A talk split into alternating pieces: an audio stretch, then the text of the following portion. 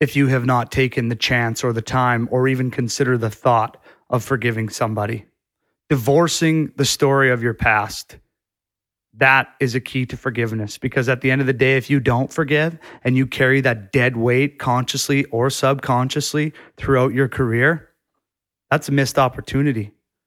And then it validates the reason why you didn't achieve something. So when you forgive them, you're able to move on yourself and realize that it's you. You are directly where you are because of what you've done. And if you haven't forgiven somebody or got over something, then you're holding yourself back, and those motherfuckers are winning. They're taking up your best real estate, not paying rent, trashing the house, throwing shakers in your mind. That is a weed in your garden that you need to pull out and eradicate. I did not have this grasp until my late 20s. And now I can forgive people almost immediately because I know and understand the full value and the mental toll it takes if I don't forgive them. Get over it. Don't hold hate in your heart. There's no point. That person or that situation is winning over you if you have not considered forgiving somebody. And yeah, it might be hard. The best thing to do is to say it out loud. And I work with guys all the time. For example, I've forgiven my biological father. He's given me a perfect example of what not to do. I don't understand why he did the things that he did and wasn't around when I was a kid. But at the end of the day, I get to bowl a perfect game because that I get to see what not to do.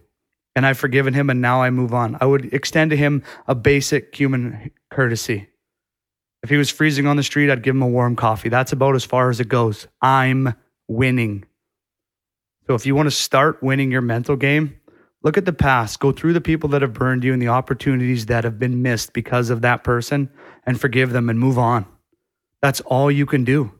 But if you're carrying that hate and that loathing and that resentment in you, those are negative thoughts and negative emotions that you're feeling, and you're feeding the worst wolf that's in you. And he's taking it over. And then you're just fuck the world and you're running around angry, not doing your job, not developing your playbook, not helping out teammates because you're carrying dead weight.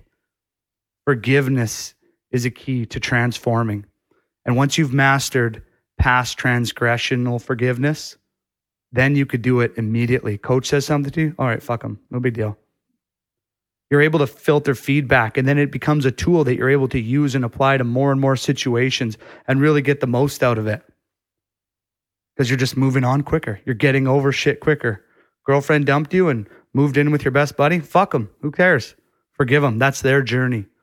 But if you allow them to hold you back because you haven't forgiven them, then they are winning. And that's not what the purpose of life is. Learn how to forgive, it'll do wonders.